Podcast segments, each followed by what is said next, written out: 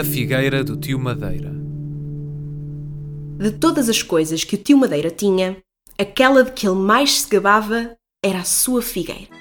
Que não havia árvore alguma em Moselos a dar fruto como aquela, e ai de alguém que lhes deitasse a mão, que só à sua barriga haveria de servir.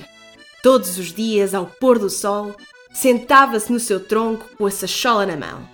Ah, venham lá vocês agora! Dizia ele, a proteger os seus preciosos figos da gente que regressava das terras no fim do dia.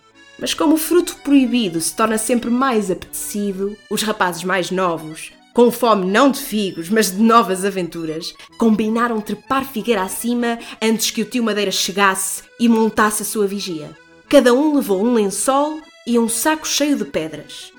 O tio Madeira chegou e sentou-se a vigiar, longe de imaginar que muitos dos seus preciosos figos já haviam sido comidos. Mas agora, de barriga cheia e o sol já posto, os rapazes queriam regressar a casa. Mas o tio Madeira dormitava ao pé do tronco e no seu braço via-se o sacho pronto. Do cimo da árvore, um dos moços atirou a primeira pedra, com vontade de lhe acertar. Shhh! Está quieto! Olha que ainda matas o velhote! Disse o rapaz do lado. Mas já era muito à espera e aqueles figos quentes tinham de sair por algum lado. Então, um atrás do outro, atiraram pedras lá para baixo. E estava-se mesmo a ver que uma delas, plim, acertou no sacho. Shhh! Cobriram-se com os lençóis para ficarem escondidos e o tio Madeira olhou para cima, mas não viu nada além dos figos. Mas depois olhou melhor e lá estavam eles, pendurados nos ramos.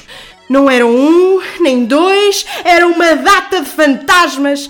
Oh, almas do outro mundo, como os figos todos, mas deixem-me em paz! Gritou o tio Madeira. E foi a correr para a aldeia, o que a falta de luz nos faz.